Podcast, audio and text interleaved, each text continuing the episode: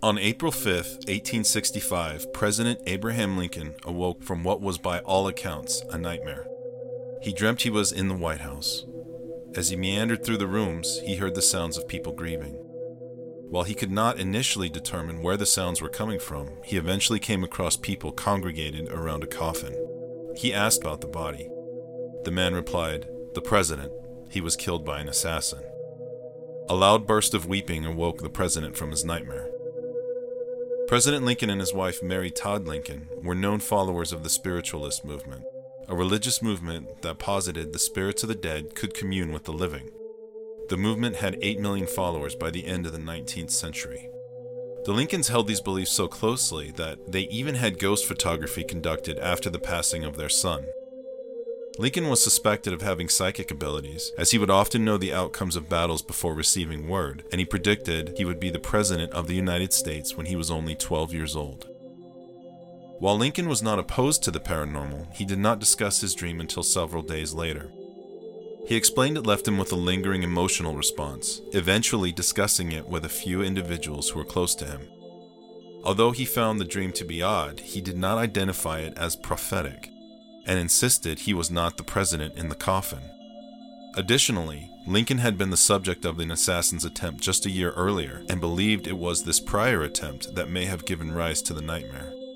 Yet, just days after his disturbing dream, at 10:15 p.m. while attending the play Our American Cousin at Ford's Theater, Confederate spy John Wilkes Booth approached Lincoln's theater box and shot the president in the back of the head, mortally wounding him. After 8 hours in a coma, Abraham Lincoln died on April 15th at 7:22 a.m. The president was laid in state in the East Room of the White House, the same room he found the mourners in his dream. This episode is about Abraham Lincoln and precognition.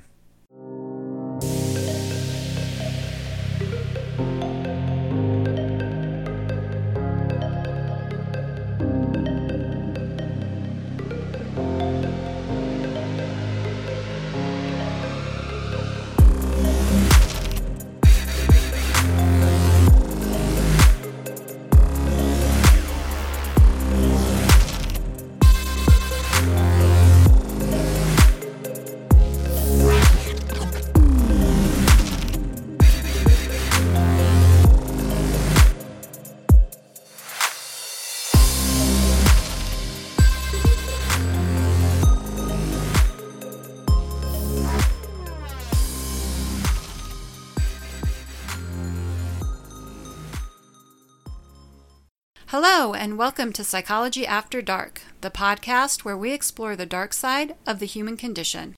We're your hosts, Dr. Jessica Macono. And Dr. David Morellos. So, David. Yeah. When people think of Abraham Lincoln, they're generally not thinking about precognition or clairvoyance. This is true. Yeah, I certainly wasn't. In fact, I had no idea Lincoln had a precognitive dream until I was reading some research on precognition. Now, I would definitely say this topic is more your wheelhouse than mine, but I really enjoyed researching this topic. Oh, that's nice. Yeah. To be honest, when I started looking into precognition, I was pretty sure there wasn't much to it. That those who claimed to have this ability were using some sort of parlor trick, or that it was just due to our tendency as humans to underestimate coincidences, or that even if it did exist, it was extremely rare. But some of the research I found kind of changed my opinion. Or at least it opened my mind to some other possibilities. Oh, that's the point, right? Yeah, I agree. So before I begin, I wanted to share some of what I learned about precognition. This wasn't a term I was very familiar with, although I had heard of clairvoyance before. While the two terms are often used interchangeably, I learned that clairvoyance is the ability to see the future, while precognition is seeing an event before it happens.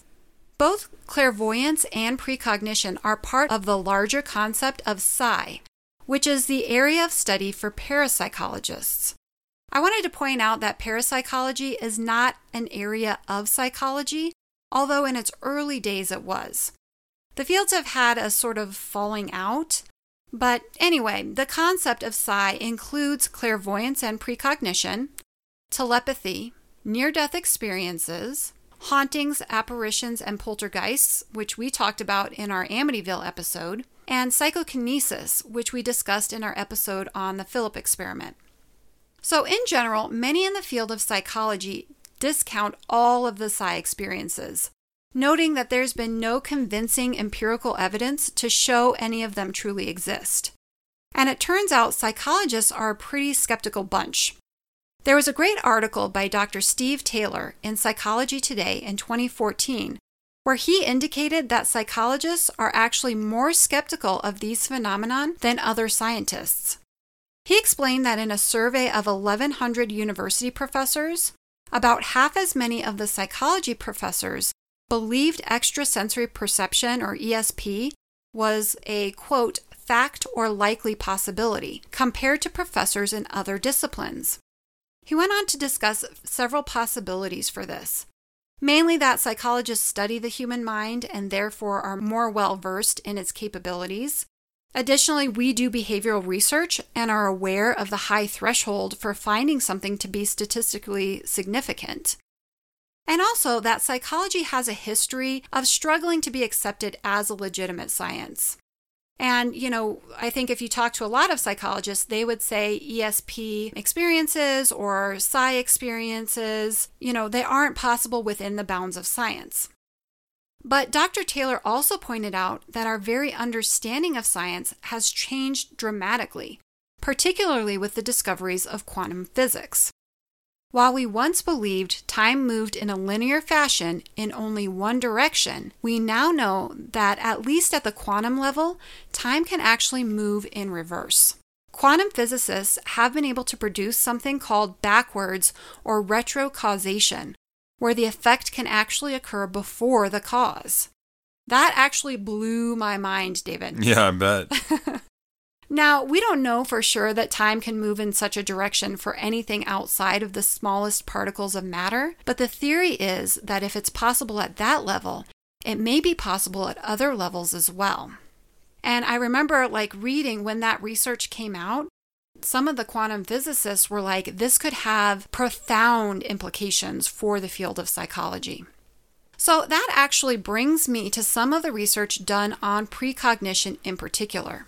In 2011, Cornell psychology professor emeritus Daryl Bem published some pretty remarkable findings in the Journal of Personality and Social Psychology, which, by the way, is a very well-respected journal, and it's very well-respected in mainstream psychology. In this article entitled Feeling the Future, Dr. Bem provided his results for 9 experiments he ran on precognition and premonition at Cornell University. The study included over 1,000 participants, and he found significant evidence in support of precognition in 8 of the 9 experiments. Additionally, Dr. Bem wanted others to replicate the study to see if they obtained similar results, so he made all of his methods, data, and statistical analysis available and encouraged others to run their own experiments. Just as an aside, Dr. Bem had been very skeptical of the existence of any of the psi phenomenon, and only decided to run his own experiments after reading the existing research and finding it wasn't all the nonsense that he originally thought it was. Anyway, his experiments were really interesting. I don't have time to explain them all here, but one of them involved determining if rehearsing a word list after a participant was asked to recall the words would increase their recall abilities. So that's a little confusing, so let me explain. When we're asked to recall verbal stimuli, one thing that helps us do this is rehearsing the stimuli in our mind. So, David, imagine somebody gives you their phone number, but you don't have anything handy to write it down. Right. What do you typically do to remember it? Yeah, you repeat it over and over and over again, hoping that it'll sort of stick. Right. So you're more likely to remember it once you get to some paper and a pen if you rehearse the phone number either out loud or in your head than if you only hear it once and then don't rehearse it. Right. Anyway, in this particular study, Dr. Bem showed participants a list of common nouns on a computer screen. He then had participants type out as many of the words as they could remember. After this, a computer program randomly selected half of the words from the list and had the participants engage in rehearsal exercises for those words. What he found was that the words that were rehearsed after they were asked to recall them were statistically more likely to be remembered than the words that were not rehearsed. Wow. Say what? That's crazy, right? Yeah. And as I said, there were 7 other studies using different methods that demonstrated things in the future affected things in the present. Yeah. Whoa. And we'll have a link to these studies on our discussion page, but you guys have to check them out. It's going to blow your minds. So, as is the case with research, it's really not enough to find significant results on one study or even one set of studies all conducted by the same researcher. We have to make sure there aren't confounds occurring, such as confirmation bias or the file drawer effect, which is where researchers only publish studies with significant results. Anyway, in the years since Dr. Bem's original studies at Cornell, there have been several researchers who attempted to replicate his findings. And in December of 2015, Bem, along with Tressoldi, Rayburn, and Duggan, conducted a meta-analysis of studies on precognition. They examined 90 experiments from 33 labs in 14 countries. And guess what the findings were, David? Go ahead. Overall, the studies showed statistically significant evidence of precognition. But one thing to note is that this precognition wasn't anything the participants were conscious of. It wasn't like Abraham Lincoln's dream about his death. So they were all things that were just kind of going on beyond people's awareness. Nonetheless, it's pretty interesting stuff. Yeah. Now, the author stated this still may not be profound enough for most psychologists to change their minds about the possibility that psi exists, but it may be a step in that direction.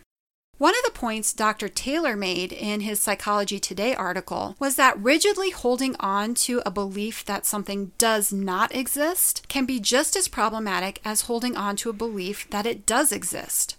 When we're too married to our preconceived beliefs, we may miss things that contradict or at least don't conform to them. In this sense, it's like confirmation bias. Imagine if no one ever considered the possibility that the Earth revolved around the sun, or that the Earth was indeed round instead of flat. Those things are just common knowledge to us, but at the time of Copernicus and Pythagoras, when they were proposing these ideas, there were skeptics who insisted they were wrong, that they already, quote-unquote, knew how such things worked. I think Dr. Taylor makes a valid point in stating that we, as behavioral scientists, don't want to be so arrogant as to say we already have a complete awareness of reality.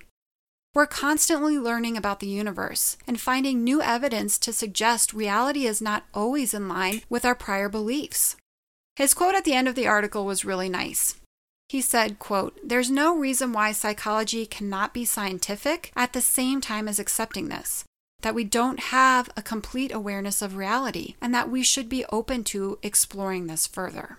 So, I know that kind of departs from my usual stance on such things, but like this research, I was just blown away by it. And again, it's not the same as proving that people have premonitions, but it's still really cool.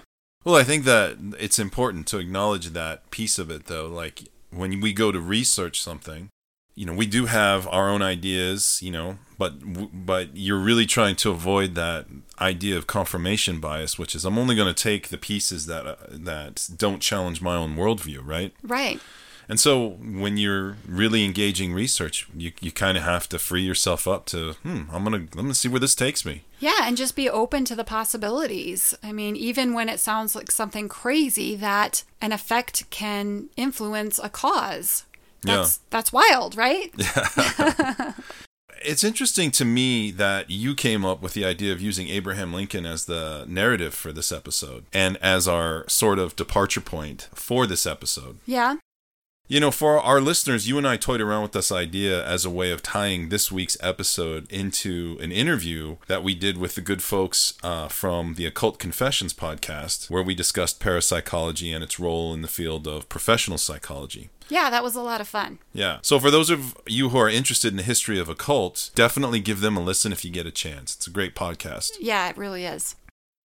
So what is interesting to me about Lincoln is that there's actually quite a bit of history and depth to him that I would assume most people probably don't know. So one of the writers that I've mentioned on this podcast in the past, that being Gore Vidal, wrote extensively about Abraham Lincoln and viewed Lincoln as one of the most enigmatic and complicated political figures in American history.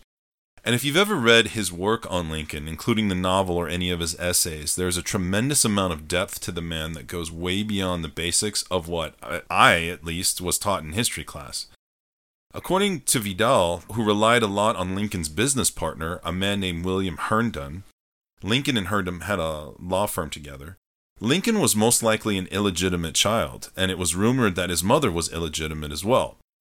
Vidal wrote that Lincoln roundly rejected Christianity and even wrote a book on this entitled Infidelity, where he sought to debunk the Bible through reason. Vidal contended that Lincoln made no mention of God in his early speeches and only made vague references to God later on, but never to Jesus. Gore Vidal also contended that, at heart, Lincoln was a fatalist, or someone who generally believed that future events were predetermined, which implies a feeling of resignation in the face of fate.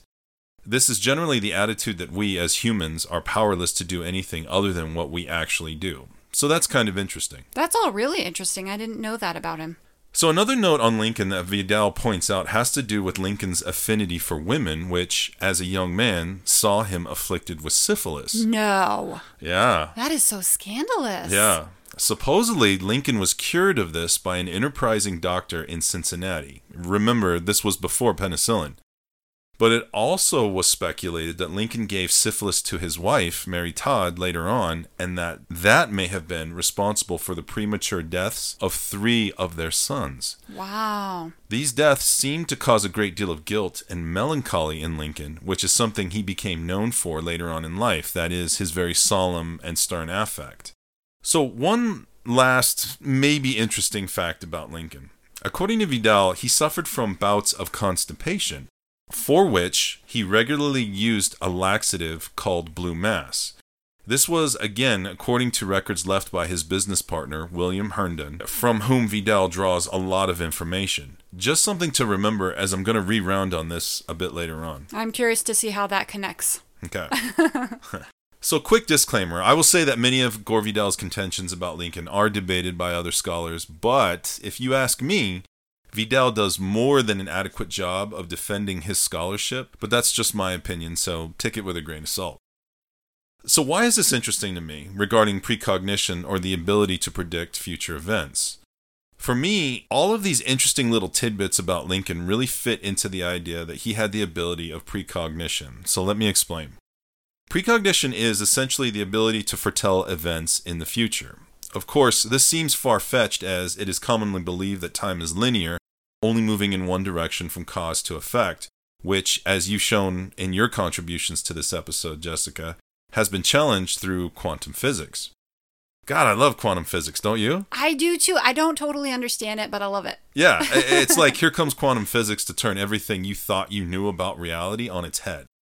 It's fascinating stuff. I just wish I had the mind to understand it more than I do. Yeah, you and me both. Yeah. So at any rate, to me, the term that I would probably use more than precognition is rather intuition, which I have always defined as a sort of combination between rational thought and feeling that, like precognition, can signal future events or give us glimpses into what's in store for us sometime down the road, or help us make decisions that can in turn dictate the future. This gets back to our episode where we discussed Ouija and the idea of something in the unconscious mind directing the movements of the hand on the planchette without the user ever realizing it. In this sense, it's like the unconscious mind moving through the body can have a wisdom all its own. Well, what's interesting about this is that it's been argued quite thoroughly, I would say, that the body does indeed have a wisdom all its own, and that is when we begin to really understand this, that we begin to understand our intuitive powers. One of the research methods that is used a great deal in transpersonal psychology is something called phenomenology. But basically, the philosophical orientation of phenomenology contends that there is a truth that can be gotten to by examining how we directly experience the world, which, if we're honest, has to come through our bodies. One philosopher who was a phenomenologist, a gentleman by the name of Maurice Merleau-Ponty, makes this argument about language. No one learns language by memorizing words out of a book. As a matter of fact, we learn language by actually speaking and hearing, which is a very embodied act. We learn pretty much everything through the body first, in some way, shape, or form. So what's interesting about phenomenology, and this is of course not by any means a complete description, as I'm no expert on this, so there's that. But what's interesting about the philosophical orientation to me is that it seeks to look for truth through direct experience and reflection. In other words, there is a strong emphasis on the subjective, or how we consciously experience the world around us. For the most part, phenomenologists reject the idea of being able to be objective, as we are subjective beings experiencing the universe around us, and cannot remove ourselves from it no matter how we seek to control the conditions. Well, Merleau-Ponty's contributions to phenomenology had a lot to do with how the body plays into this, and how we feel everything from the outside world through our body before we process it cognitively. If we take a step back and think about it, it's actually a very interesting argument. For instance, if were not for our bodies, we would not know what emotion truly was, as it is the feeling in our body that really allows us to understand different emotions before we process these intellectually and add labels to them. For people who do body work, helping someone through a psychological problem can be as simple as moving energy from one part of a client's body to another, as it's the body having an effect on the mind. In the field of psychology, we usually see it the other way around, with the mind having more of an influence on the body. So I would argue that this is the basis for a lot of psychology that has stressed the mind-body connection that we hear about so much in contemporary psychology. How do these things interact with each other and the natural world? How I like to describe it to the guys I work with in the day-to-day goes something like this. Emotional thinking comes from the older part of the brain, which all mammals have. For the sake of this example, that's like a horse. But we also have the frontal lobe part of the brain, which other animals do not. This is the part of the brain that inhibits, so to speak, our emotional and instinctual drives in the service of things like long-term goals. That's the jockey riding the horse. In substance abuse, those wrestling with an addiction can become overpowered by the horse and succumb to emotional drives that are very often irrational in nature. These may be things like denial or the very strong yet sometimes irrational idea that if they do not get the drug that they will die. This part of the brain can truly believe this idea, and it does so because oftentimes the more rational frontal lobe, the jockey, is asleep at the wheel, so to speak. So in essence, we have a kind of animal mind that's running the show, acting on emotion and instinct. CBT, substance abuse treatment, then, is really about getting people to activate the frontal lobe part of the brain, the jockey, to better able control the strong impulses of the horse it's riding. Make no mistake, the horse is a very important part of our experience of being human, as this is how we really relate to other human beings. This is where our emotional strength and power comes from, but it has to be directed. That part of the brain doesn't do that well. This is where the jockey comes in. The jockey part of the brain can funnel this emotional power into a rational direction. The jockey can take the long-term consequences into account, whereas the emotional brain is focused on the present. So substance abuse can very much be about making people more conscious of their behaviors and the consequences of those behaviors. In other words, training the jockey to be better able to handle the horse, and together they win races. Okay, so where am I going with this? To me, intuition can be when these two different orientations for reacting to the natural world are balanced in such a way that it has a sort of synergistic effect and allows people to intuit future events. This is emotion plus intelligence.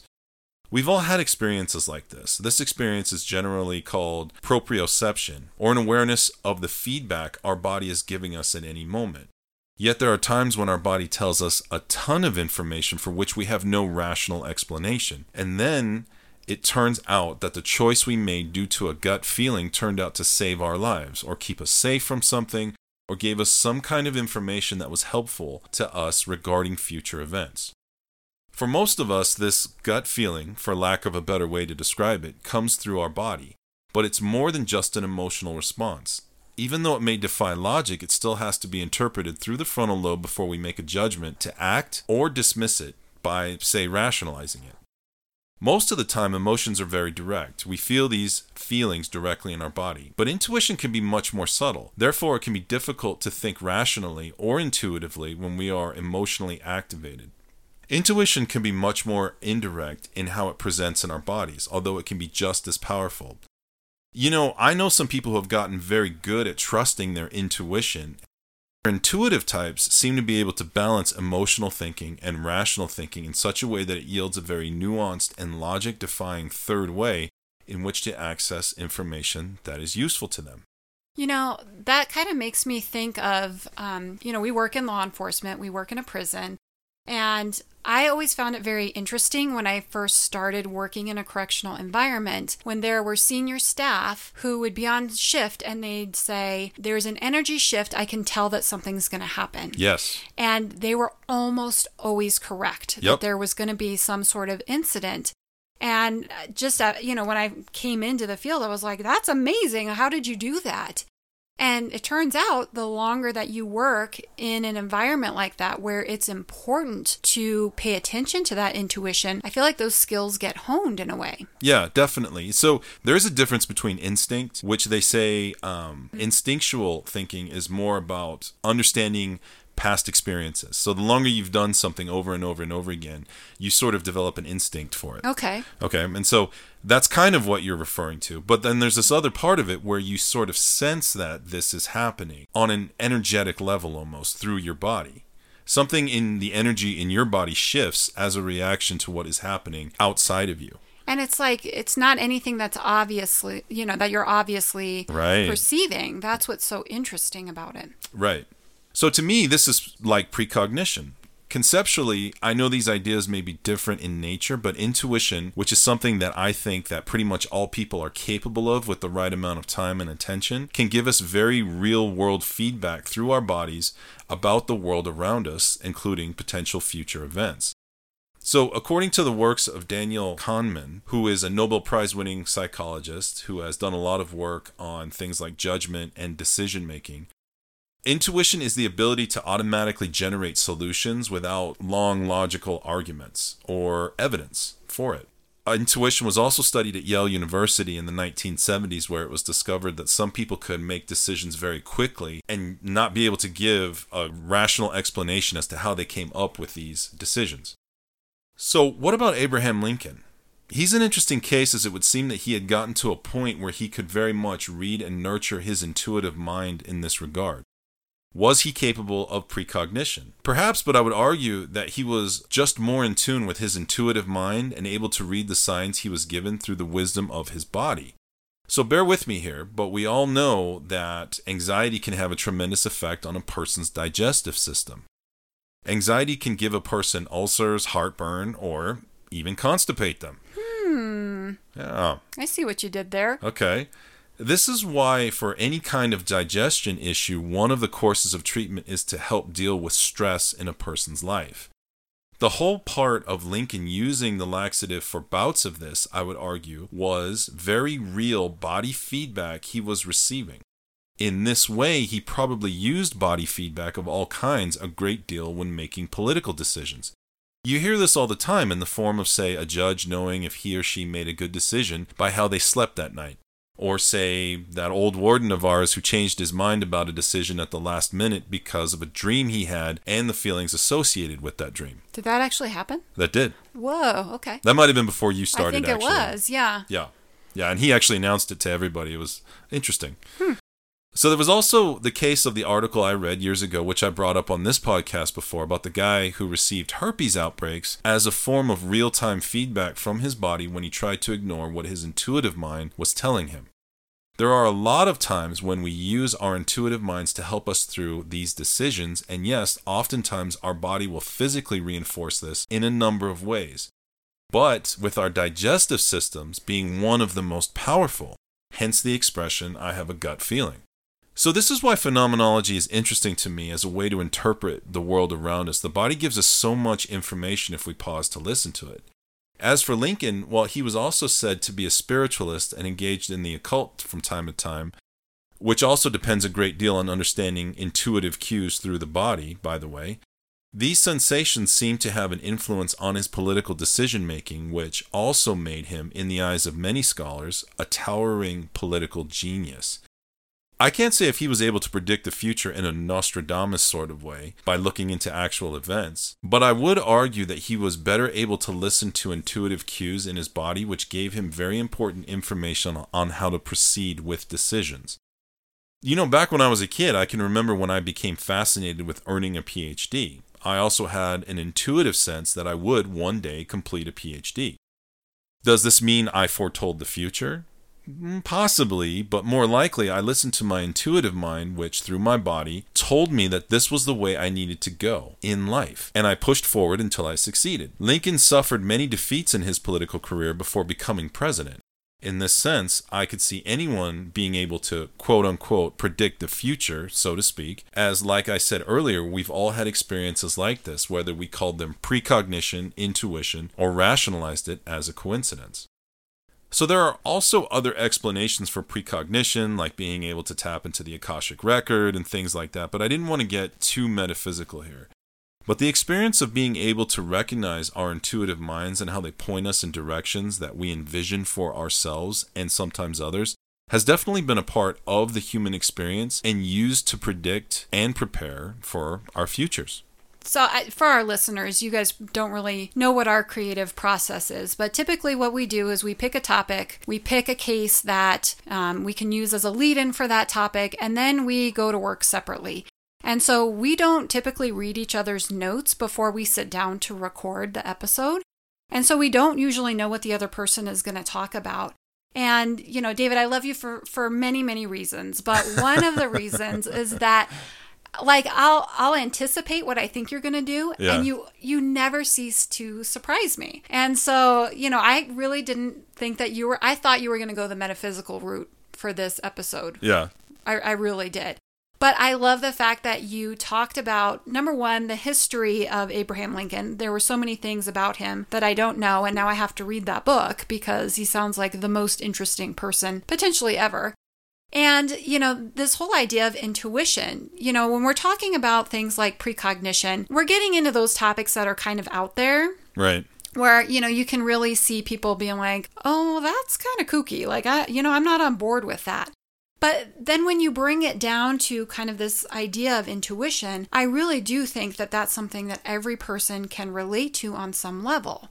You know, not everybody has experienced a premonition or had a precognitive dream. I certainly haven't. Right. But I can certainly relate to this idea of intuition. And as you were talking about it, it made me think of one of my favorite books, which I may have mentioned on the podcast previously. But it's called The Gift of Fear, and it's by Gavin De Becker, and he kind of talks about this idea of following our intuition or our instincts, because a lot of times we've been trained to dismiss them, to not pay attention to them, to right. not think that, you know, because we don't want to be rude, or don't want to seem weird, or we don't want to hurt people's feelings, or whatever the case may be. Yep. So, you know, it's kind of interesting. We start on a topic and then it leads us into all of these different directions. Like, who would have thought that you would be talking about intuition in this episode and I'm talking about the reversal of time? You know? Yeah, no, exactly. You surprised me with this one too, because I didn't expect that that's where you would go. And I may never go there again, but for this episode, it just was like so interesting. Yeah. So this was a really fun episode, at least for me. And, you know, like I said, David, I just always love hearing your viewpoint and your thoughts. And, you know, we'll have links to some of the articles, certainly to the book that you mentioned, Gore Vidal's book, on the discussion page of our website. You can find that at psychologyafterdark.com. And you can also send us messages from there. We love hearing from you guys, whether it's suggesting a topic or just letting us know what you thought of an episode or just that you're out there listening. We always appreciate those. And you can also find us on Facebook and Instagram at Psychology After Dark. And David, we're on Patreon. Yes, we are. Big step for us. And we have some really cool extras if you become a patron, including being able to vote on our season 4 finale topic. We have that coming up pretty soon. You'd also be able to join us for a live stream Q&A session at the end of season 4, which I'm really looking forward to being able to actually see some of our listeners. And then we also have access to exclusive content, including our special follow-up episode on the Slender Man stabbing. And we have exclusive merchandise for our patrons as well. So please do check that out. And David, we have a very special episode dropping in a couple of weeks where we will be talking to one of the best-known social psychologists and one of the true founders of the field, Dr. Richard Nisbett. Yeah, that's exciting. I am so excited about that. I really can't wait for it. And so we really hope that you guys join us. Thanks for joining us. The information contained in our podcast, on our webpage, and on our social media pages is for entertainment purposes only. All views expressed are solely those of the individuals involved and do not represent the opinions of any entity whatsoever with which we have been, are now, or will be affiliated. The information is not meant to diagnose or treat any mental health condition. If you are experiencing mental health symptoms, we encourage you to contact a mental health provider in your community. If you are experiencing a mental health emergency, please call 911 or go to the nearest emergency room. Today's episode was written, hosted, and produced by Dr. David Morellos and me, Dr. Jessica Macono. It was edited by Dr. David Morellos. The songs in this episode were Dubstep Slow Motion by Cool Loop and Starlight by Soft Space, both provided by Jamendo.